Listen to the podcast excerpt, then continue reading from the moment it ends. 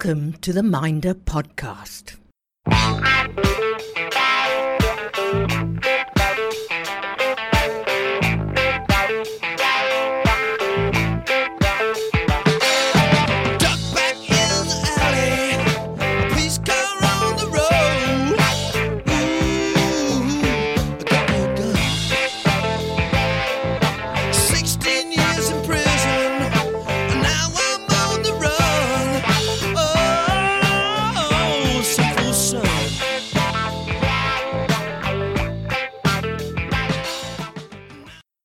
Welcome to episode 11 of the Minder podcast in association with Minder.org. I'm your host, Paul Stenning. In this show, Minder on the Hornsey Express, we have part one of an interview with Andrew Payne, writer of 12 Minder episodes, including some real classics Senior Citizen Caine, Back in Good Old England, Goodbye Sailor, You Need Hands, Get Daley, and Minder on the Orient Express. Andrew is also known for Pie in the Sky, Lovejoy, and Midsomer Murders, as well as several theatre plays. Andrew talks about his background before writing for Minder when he was an art student in the 60s, and his experience meeting criminals who would form a useful learning curve for Minder scripts. He talks about the very first guidelines for Leon Griffiths' timeless idea and how this was expanded upon to form the first series of the show as well as all the others. We hear about meetings with script executive Linda Agran and how scripts, particularly Andrew's first, came together. There is also a mention of the wonderful Lee Montague, who appeared in two episodes of Minder as well as The Sweeney. The role I remembered him in was Mr. Sayin in the fourth episode, A Tethered Goat, but as Andrew says, Lee was almost Arthur Daley. Andrew talks about the writing process and how scripts came together. This is an episode for Minder purists. I hope you enjoy it.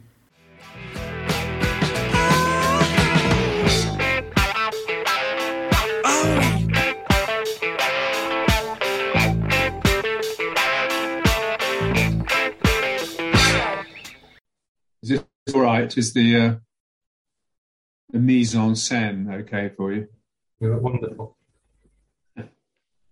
Amazing, in, in fact, because I was trying to work out if it's not such a rude question, how old you might be. Because, How old I might be? yeah, because I'm incredibly old. it's just when you mentioned elderly parents, and I was thinking, you look pretty young from the photos, the videos I've seen. And then, but dating back to when you actually wrote your early material, you were either very young then or you've you know, something not adding up quite. Well, uh, I'm 72, um, and I have uh, an elderly mother in Norfolk who actually I'm going to see tomorrow, who's 100 and she'll be 103 at the end of March. So um, yeah, so um, uh, I was when I when I when I wrote the first Minder, that'd be 79. I was I was kind of 29, I think. 29, 30. So, you know, which I think these days you'd be regarded as kind of a late start, but um, I don't know. I don't know about that really, but you know, Yeah, I don't know because I got the impression, obviously I wasn't the age I am now then, but um, from any period you get the impression that the person writing it has had a lot of life experience, or at least a lot of those types of experience. yeah, So yeah. Well, I mean, I, you know, it's weird, you know, it, it's by the time I uh, started, um, I mean, I'd, I'd, I'd been writing stuff for, I mean, I went to art school uh, for, for four years and my, you know, my initial uh, kind of ambition was to be a painter, you know, and, uh, but I was always interested in, I always wrote stuff, wrote stuff at school, you know, terrible short stories, terrible poetry, and I never lost interest in that. But my prime thing was was to be was art, you know. Although I have to say I was pretty terrible, uh, and it wasn't really until my mid twenties, mid to late twenties, that I started writing again in earnest, you know. But by then, so by the time I I got the Minder gig, I mean, I had had, you know, um, you know, all kinds of um, uh, uh, jobs, met all kinds of people. I mean, four years at art school in London back in the day, it was a very different experience uh, to to the experience of being a student now. I think you know, uh, in the sense that I came to London when I was eighteen. I knew nobody. You had to find your own accommodation. You know, you there was no kind of pastoral care. There was no. Um, I don't know. How can I describe it? I mean, you just turned up uh, for your classes, you know, and everything else was just left to you. So where you lived, who you lived with. So I mean, I never, I always had kind of a lot of friends um, and contacts across a kind of very kind of wide North London kind of you know demographic. Uh, and most of the people I lived with, and, and I mean, I, I, did make some very good friends, obviously, who were fellow students, but a lot of the people I hung out with and socialized with were, you know, a bunch of, I suppose, looking back, and you'd call it a very typical kind of the flotsam and jetsam of the 60s, you know, who were scuttling around making a living uh, one way or another in some ways you know less less legitimate than others you know. So um, i didn't really i didn't have a criminal background or much experience of that directly but i knew a lot of people that lived you know in a kind of twilight you know zone. I mean in a kind of agreeable way. Do you know what i mean? Not in a kind of threatening or unpleasant way. I mean it was all kind of very amusing. Then when, uh, as far as Minder's concerned, when I, I mean, I don't know. It's it's interesting that thing about um, what you what kind of gets your imagination going. I mean, when um, I was given when I went to meet Linda Agran, my agent sent me to meet Linda Agran, who was the script editor on Minder uh, as you know. I mean, you know all this stuff, obviously, uh, because he thought we'd get on. Uh, um, and indeed we did. Uh, and she gave me Leon Griffiths's um, Bible, I suppose, is what they call it now. You know, but I mean, it was very short. It was. I mean, my. I wish I'd kept it. I mean, I did keep it for ages, and it's it's gone now. It may be lurking somewhere, but it was eight nine pages at most. Um, uh, descriptions of uh, Arthur and Terry, their characters, uh, a description of, the, of their relationship, um, and I think maybe seven or eight very short paragraph storyline suggestions for the kind of stories that these two are getting involved in. And I read this thing, and I thought I can, you know, I immediately understood it. I immediately understood the characters, immediately understood the relationship. I thought I could write for these guys. You know, I understand this relationship.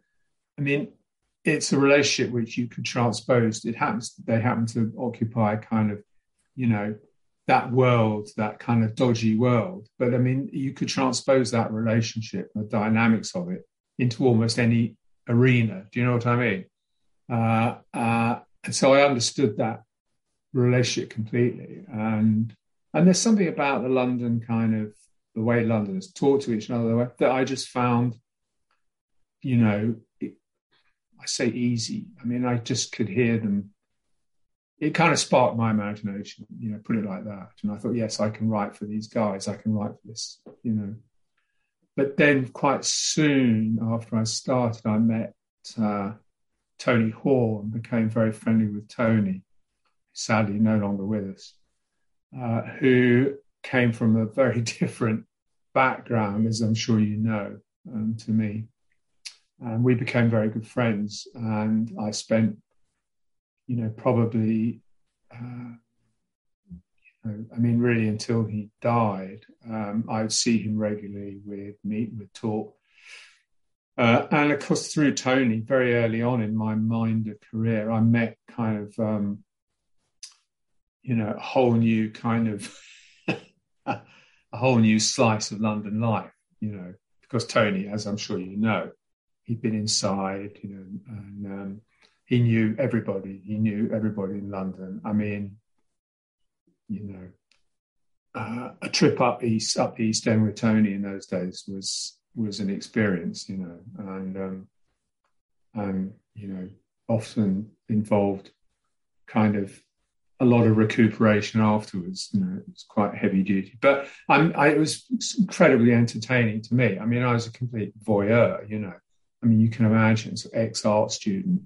Do you know what I mean? It's um, so I basically kept my trap shut and just you know and just enjoyed it because it was very amusing. A lot of those guys, you know, uh, and a lot of the women you know, you you kind of you were never in any doubt as to as to where they were at, but of course they could be extremely entertaining, you know, very bright. Some of them, um, some of them not so bright, some of them not so nice, you know. But it was a it was a it was an entertaining time. So that kind of quite early on, um, uh, I got you know, I just kind of found myself in you know. Um, uh, in the company of people who, um, you know, who gave me another kind of, you know, gave me another sort of in to that world. Uh, but of course, Minder was very kind of, um, uh, kind of light-hearted, you know. I mean, it, it was, it didn't go too far down the dark, uh, down the dark alleys.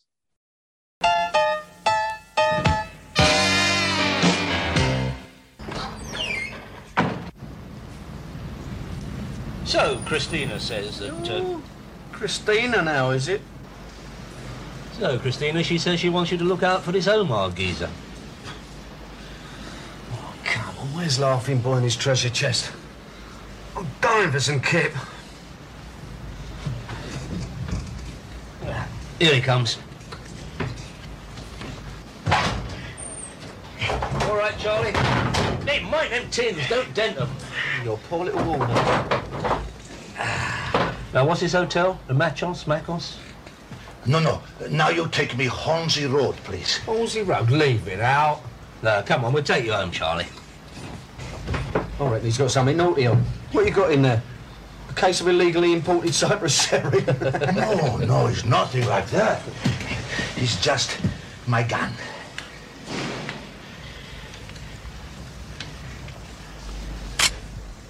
I am sorry, Terry. But you know, you take me Hornsey Road, please. It's very important.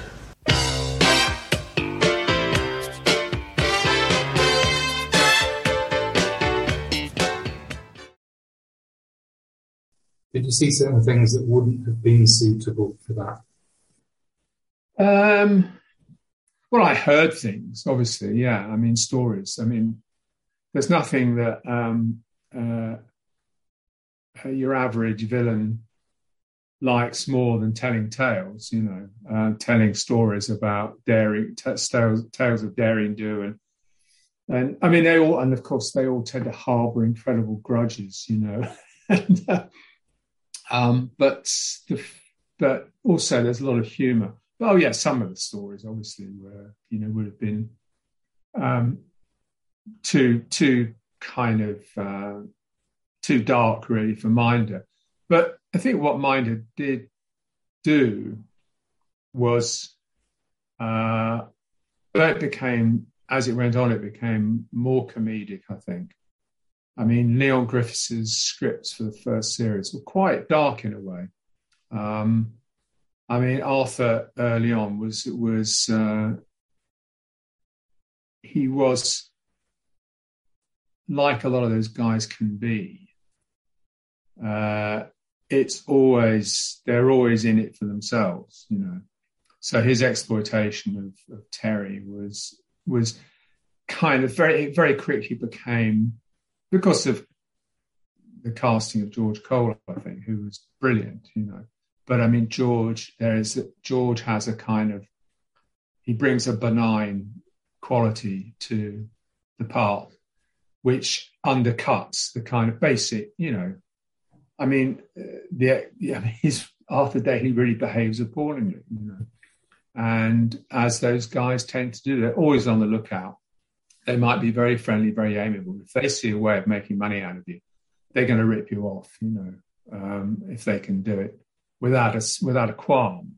Um, uh, and that's something that I saw quite a lot of and learnt about. Um, it's a mindset that that um, is can be quite kind of surprising when you come across it.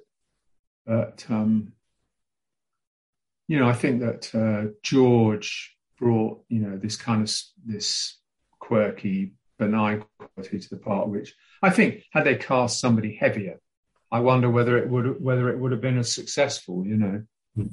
I mean, it might have turned people off a bit actually if um, if it had been a you know. I mean, I I very early on. I mean, I think when I wrote, I can't quite remember this. I got a feeling that when I wrote my first one, I don't think when I first met Linda Agran, I don't think George Cole had been cast. Actually, I think they were still looking for you know someone. And at one point, somebody said to me, "They're talking to Lee Montague." Hmm. Now, does that name mean anything to you? Yeah, he was actually in one of the episodes. Of, I think he might. I think he probably was. Now he he was you know a good actor, but you know there was something quite kind of heavy about Yeah. Montague, yeah, and I think that would have been a very different um, a very different series. You know, yeah, because in Uh, his his episode he actually plays um, some sort of foreign diplomat that's into rather shady things in the yeah, Middle or Far East or something. So yeah. That was He was good. He, he, Yeah. he was a good actor, but I mean, I think the the the choice of George Cole was very smart. You know, worked out well. Um, yeah, so it was a kind of it was uh, it was a big learning curve for me in more ways than one, really, because it was my first job in t- TV. So I had to learn. You know, I mean, in those days there was very little help. Um, uh, and i so that you know two learning curves for me. A was learning how to do the job on the job as i did it which was difficult.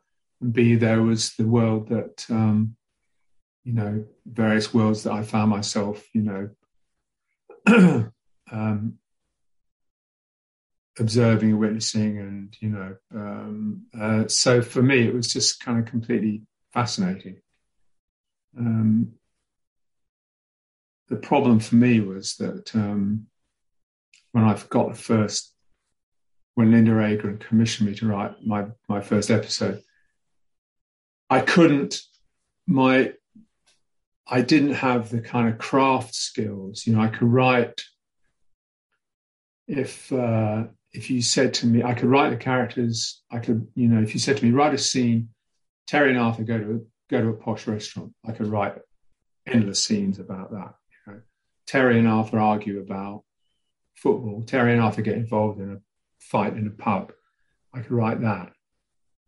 Putting together, you know, a sequence of scenes that told a story that had a beginning, middle, and an end, which is what you have to do. I mean, now, sort of 40 years later, it, it's so obvious, you know, to me. I mean, I've done it now, I've done it so much. But then I was completely, I was a complete ingenue, really. And um, it took me, uh, and I just kept plugging and plugging away. And I think Linda, um, I mean, I did get very close one day to um, phoning her up and saying, I can't do it, you know. But I, you know, but you have to kind of, fortunately, I was stubborn, and so I kept going. And in the end, you know, I kind of, through dint of, you know, to getting it wrong.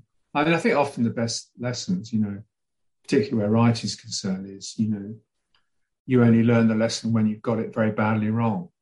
And um, so in the end, I kind of stuck to my guns and, and, um, wrote an episode that had a beginning, a middle, and an end. and it was okay. It was done, you know. And of course, then when I when I when the penny dropped, and I thought, okay, you know, if you've got a good story, it makes the character stuff even easier because they're after something. They have a problem, you know. When it's kind of concrete and specific, then of course everything flows from that, you know. Everything flows from narrative.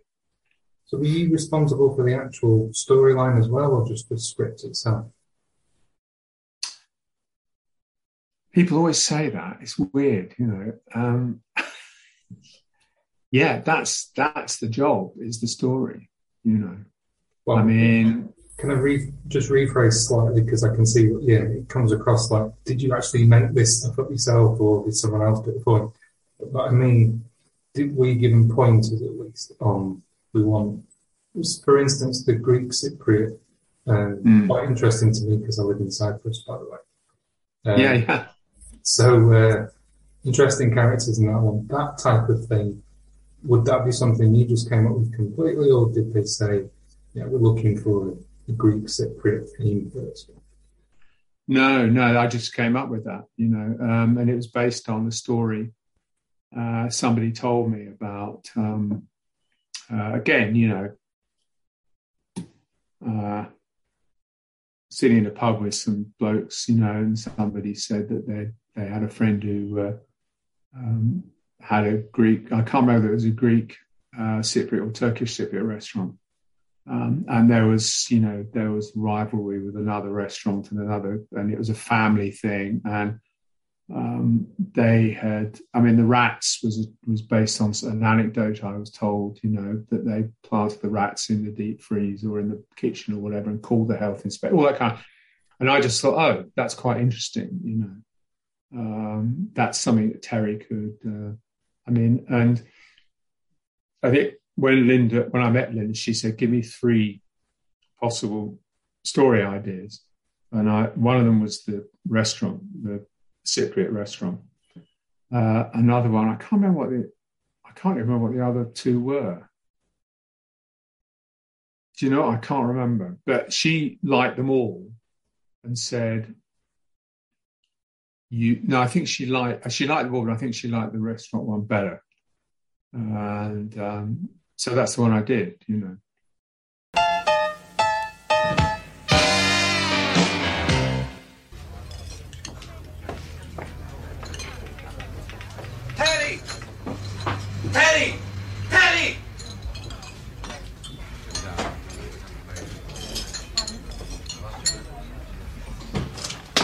Those bastards who bring the bread, look what they do.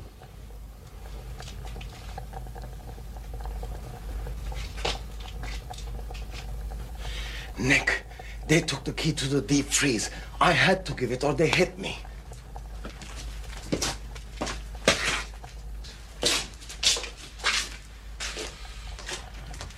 Ah. Well, that's diabolical. Oi! There's a geezer out front says he's a borough health inspector.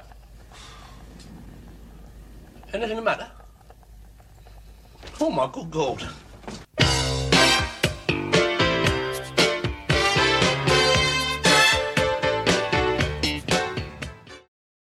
I think that was the first season. So, um, generally speaking, how it works is, in my experience, you know, I'm talking generally now, not just about Minder, is that, you know, stories are a, a good story or a good starting point for a story. That's the kind of gold dust, you know.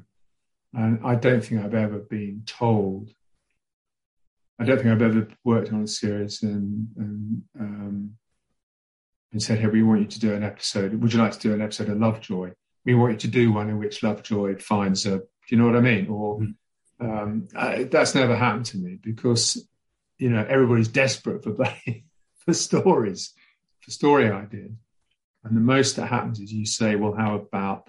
The story, how about this story? And they will say, they might say, no, we've got one like that, or we've already done a story like that, which obviously long running series that becomes more and more of a problem, you know. Um, but no, it's it's the um,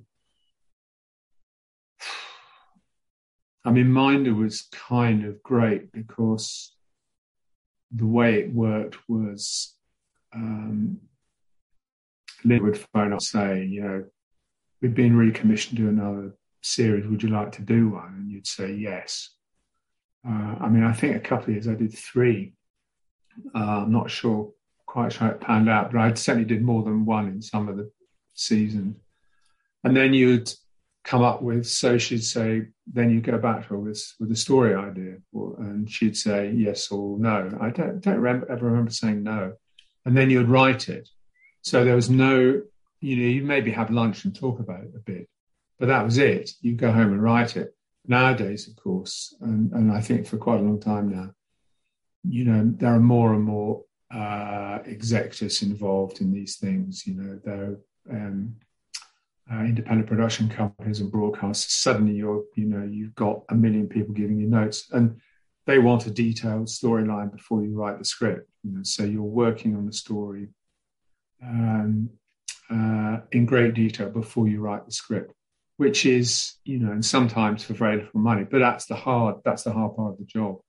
You know, once you've got uh, a strong story which works, um, then writing the script is kind of um, uh, is relatively easy, and in fact, often, you know, generally speaking, as you write the script, it will get better. The story that you have outlined and worked out, which is kind of like your safety net, you know.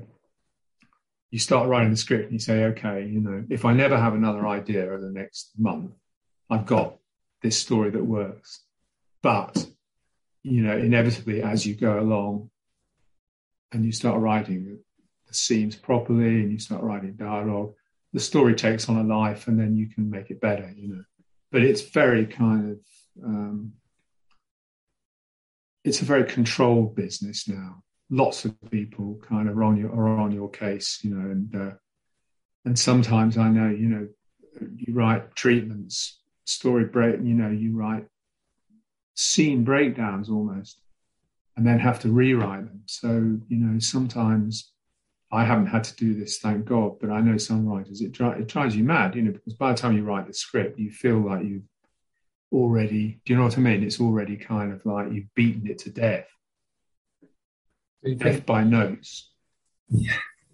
When you did Minder, do you think that's one of the reasons why it worked? Because you had the natural writing process that I, I'm guessing wasn't messed around with too much before it went into film. Absolutely, absolutely absolutely. And it was character based. Um, uh, it was about a relationship between these two guys and their relationship with the, the wider world. And um, the stories had that kind of yeah, absolutely. I mean, I I think I mean Verity Lambert, who was you know the the boss of Euston Films at the time, and all the time she was great. All the time I worked on mine, she I had one note from Verity, and it's a line of dialogue that she thought was rather rather unpleasant. Um, and it was a line of dialogue, weirdly, that I nicked off um, off an American film, which had amused me. But it, uh, it, so I just thought it's interesting that the, only note I ever got from Verity, who was always very, you know, supportive and, and encouraging, but no, it was very little interference at all. You know, it was great. And I mean, looking back on it, actually, the more I think about it, the more bizarre it is in terms of how the business has changed, where, you know, um, I think the internet and email has changed it a lot as well. I mean, I've worked, I worked on a show um, where uh, I would get notes. I had, I think I met the producer once for about five minutes. Never met the director. Uh, the only person I met was a script editor who was very young, very inexperienced, pleasant guy, you know, doing an impossible job. Uh, and he would send me these notes that were from the independent production company three people at the independent production company. God knows how many people at um, the broadcaster, which I think was ITV in this case. And he had to collate all these notes into one document uh, and give them to me. You know, and of course you don't know who's. It's in a meeting, in an actual meeting. You know who's saying one thing, who's saying another thing. So you know that the producer saying this thing, the executive producer saying another thing. You know, when it's in, in a document, you have no idea who's saying what, and also they can be completely contradictory. You know, I mean, I've had notes which is on page three, I mean, single space, pages and pages of notes, single space. Page three, we we we want um, more scenes between so and so and so and so because we think this is kind of warm and it's redeeming, blah blah blah. Page five, we want less scenes between so and so and so and so uh, because it's you know it's holding up the main story. And I'd say to the poor script editor who had written this document, obviously under huge pressure, probably at sort of midnight, you know, um, with all these emails streaming in from all his execs for him to wrangle. And I said, okay, which is it? What do you want, more or less? And he'd sort of go red, you know. I mean, it's impossible, you know. I mean, really, really miserable uh, to write on to write in that way, to have to write in that way. Um, but I mean, it's not, you know, that's that's a fairly extreme example. That that's kind of like the way I think that's, you know, you can imagine the minder culture uh, compared to that was kind of like was blissful, you know. Yeah. And how, when you had written the script and it was accepted, which was obviously virtually instantaneous by the sounds of it, with the actual filming, how much did your script change during the episodes? Did the ad lib a lot? Uh, very, very little, actually. Very little. Um, I don't. I. I mean, the thing is, there might there might be the odd. I mean, one of the problems with writing uh, I think there's a there's a difference between there's comedy and there's humor. You know, they're two different, slightly different things, I think. And one of the problems with writing drama that has humor in it is that some people, some directors, some actors, they kind of think, oh, hey, it's a comedy. Let's make it funnier. If I do this, it's going to be even funnier, you know. Uh, and actually, what they do is they completely destroy the humor because it's not a comedy in that sense. It's character based. As a story. The humor comes out of the clash of the characters, you know, and um, and it's not gags, you know. Um, so now and then, I mean, Dennis Waterman and George Cole were very professional in that respect. Occasional visiting uh, actors would feel obliged to, but I mean, I can't really remember any.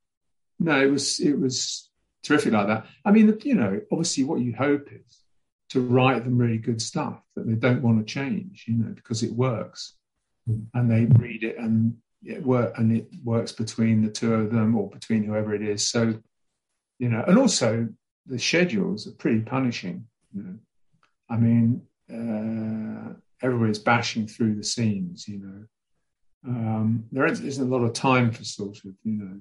Um, uh, hey, you know, can I just try something? Can we just try this scene another way? You know, no, there isn't time. You know, it's on to the next one. You know. Yeah.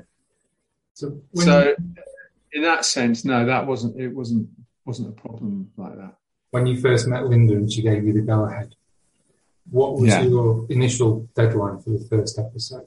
And from then on, oh God, I can't remember. I way, uh, I missed it. Um, I mean, I had I had a real stroke of luck um, because I missed the um, I missed my deadline, and they commissioned um, and they had enough episodes for the first season without mine because obviously they'd overcommissioned and probably sort of way I was still flailing away at home trying to finish this thing. And they thought, okay, he's having trouble, commission another one. And I think what happened is I think it might have been a Willis Hall script. I'm not sure, and it was about horse racing, and they were going to shoot it. I mean, you might know more about this than me, um, but this is just my my recollection. Uh, they were going to shoot it at Brighton, Brighton Racecourse, Yeah. and there was a problem. Um, the racecourse read the script or something and decided, no, we don't want to be associ- associated with this, you know. Uh, uh, and so suddenly they were short of, it was very short notice, they were short of an episode for the first season. Uh, and by this time I delivered my script. I finally managed to get it together to write a script that worked. The, the restaurant one, the Cypriot restaurant one.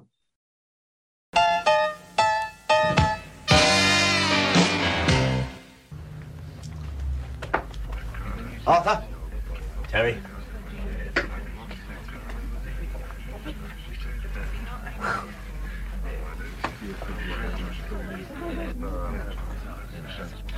You know, one day, just once, I'd like to get my wages without having to ask for them. Sorry, Terry. Completely slipped my mind. There you go. Half a ton. Fifty? Very tight-fisted, that Christina. Anyway, that's more than you get normally in a place like that, including tips. Same again. Why not, Dave? Terry's getting them in. He's just been paid. Hello, friendly yours, aren't they? Oh, thank God you're here. Christina, you're just in time. Cheer, cheer, cheer, cheer. Terry's getting them in. Drink for the lady. Campari soda, no ice. No, thank you. You sure? It's Charlie. I know. He wants a lift to the airport. I'm thinking of charging that geezer petrol money. He is not at his hotel. His luggage is gone. He's checked out. well, maybe he decided he wanted to have a look at Big Ben. Or Wimbledon dog track. He promised me he would not leave the hotel. He knows the time of the flights and everything. You think he's up to the ritual murder lark again? Well, at least he ain't tooled up. Uh, got a gun. Well, that is the other thing. Yeah. I hid the gun at the restaurant. Now it's gone. The only other person who knew where it was was Johnny. No. He's probably taken it to show it in front of his mates. You sure you don't want a drink? No, thank you. When Charlie hijacked us, he was all for going up the Hornsey Road. Well, we could go up there and have a look, Christina, if you like, but it's a very long road. The Hornsey Road. That's where Omar's place is. Just a thought. Yeah, and Charlie did say that the geezer who gave him the nod knew all about his brother being shot. Right. So Johnny set Omar up for topping Charlie's brother. Dead handy for Johnny. No more Omar, no more half shares in restaurants. No, that's incredible. It's the way our devious minds work, I'm afraid.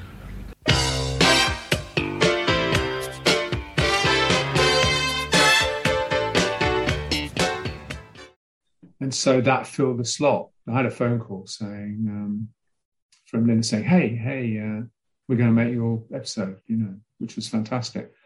And I think the Willis Hall episode, and again, you probably know as much about this as I do. The Willis Hall episode, I think, was rejigged to be dog racing. I think, um, and maybe it was in season two. I think, but you know, A had that uh, if Brighton Racecourse or wherever it was hadn't caused that problem, and if season two hadn't been, if it hadn't been greenlit to go to another season, I would have missed the boat. But as it was, that was, you know, that was a terrific, terrific piece of luck, you know. And the lesson I learned from that was, you know, just no matter what the problems, you just have to, you know, finish, get it done, you know, be productive. So that was, yeah, that was a stroke of luck, you know. And then, of course, and I think that the, as again, uh, I may, I may not, I may, this may not be quite right, but I think that Thames were very um, unsure about recommissioning, uh, you know, about going for another series. And I think Verity crossed the road. Course, you know, Euston films were on Euston Road, and they were opposite what was then Thames. You know, I think she crossed the road and gave them a tongue lashing, you know, and said, "You've got to give us another go on this. It, it's going to work," you know, and they did. Was this for series two? You know, series Yeah. three. Well, series one, I think. I mean, it's a year since I've looked at them, you know, but I think that some because it had um, Dennis in it, you know, clearly who was a star from the Sweeney, and I think some of the writers thought it was a sort of Sweeney-esque kind of thing. So it was a bit kind of um, some of the episodes didn't quite get the relationship right, you know, between the two of them. And I also think uh, another thing that that is difficult to recall now because drama, TV drama, drama has changed so much. It was quite unusual in its mix of, of humor and, and drama. Mhm. And I can remember a friend of mine saying to me, uh, and people were quite puzzled by it initially. I can remember a friend of mine saying, Is it supposed to be funny? I mean, people weren't used to watching filmed one hour drama, you know, with Dennis Waterman in it and Crooks and whatever, but with this kind of undertow of, of humor in the relationship, in the situations, in Arthur's endless aspirations and disappointments, you know.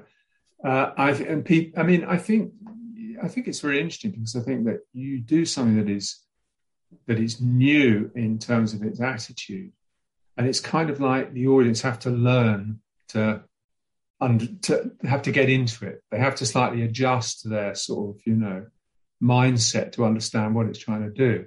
So I think it was the first season. I think they were. I mean, again, this is just my reading of it. Uh, I think they were. Um, uh, Thames were unsure because the audience were unsure, and also because I think the one or two of the episodes in the first season didn't quite hit the mark, you know. Um, but come the second season, uh, I think it kind of, and it, this, I think this often happens in TV. Actually, I think first series can be a bit kind of patchy, uh, and then they get into their stride, and and it, it the writers become more confident, and you know they see it's working, they see what works, what doesn't work, and you know, and I think that happened in season two, and it, it very quickly became, you know, I mean, it was massive success um, quite soon, I think. It became more and more humorous as time went on. And it became well, it, and it became more and more humorous, yeah. And I think one of the problems was, I mean, I don't really want to kind of be negative about it, but and maybe uh, you know, maybe I, I'm as responsible as anybody, but it did get it did get more comedic, yeah, uh, definitely. And of course, George Cole was so good. After they became, you know, like this kind of national trade household name. Uh, and there's a tendency uh, for writers to write for George. And for, I mean, you know, the problem was in the end, it could easy, it could too easily become a vehicle for George with with Dennis Waterman as his straight man, you know, which was, and I always tried and not necessarily succeeded, but I was always trying to give Dennis good stuff to do. Um, uh, I mean, drama as opposed to comedy because he's a good actor, you know, he's a very good actor. Um, but it did get a bit, you know, I, I, I completely agree. Um, and when uh, Dennis, I can't remember, I think I did a dozen, I'm not sure. Uh, when, and I did, they did a short series of six, which were Dennison's last. I did one of those. And, and then I didn't work on it anymore either. Um, I had other things to do. And I just thought, you know, that's it, really. That should be it. But so I never really kind of um, uh, checked out the what it was like after after Dennis left. So did they Um, want, want you to do that, and and you said no? Sorry, did they want me to do more? Yeah. I can't remember to be quite honest. I think so. I think I was asked, yeah. But I was doing, I was doing, I was trying to get my own thing going at the time, and I was doing other stuff, you know, and uh, I really can't remember. I think so. But also there were changes, like Verity Lambert uh, went to EMI from Euston Films. There were lots of changes in personnel at Euston Films. The culture changed slightly. Um, I can't, you know, to be absolutely honest, I can't really remember. But I was, and I kind of think, you know, I mean, I've been working on it for, I suppose, eight, nine, ten years, you know, and I think that's, and admittedly, I was always doing other things all the time, you know, but and it had been very, it had been very good to me. But um, I, de- I can remember definitely feeling uh, that I wanted to move on, and I didn't. Now that Dennis wasn't part of it, I didn't really want to um, carry on with it. I think Tony Hoare, I think Tony wrote a few more after that. I'm not sure. I think so. Um, and he went on to things like London's Burning and stuff like that. Anyway.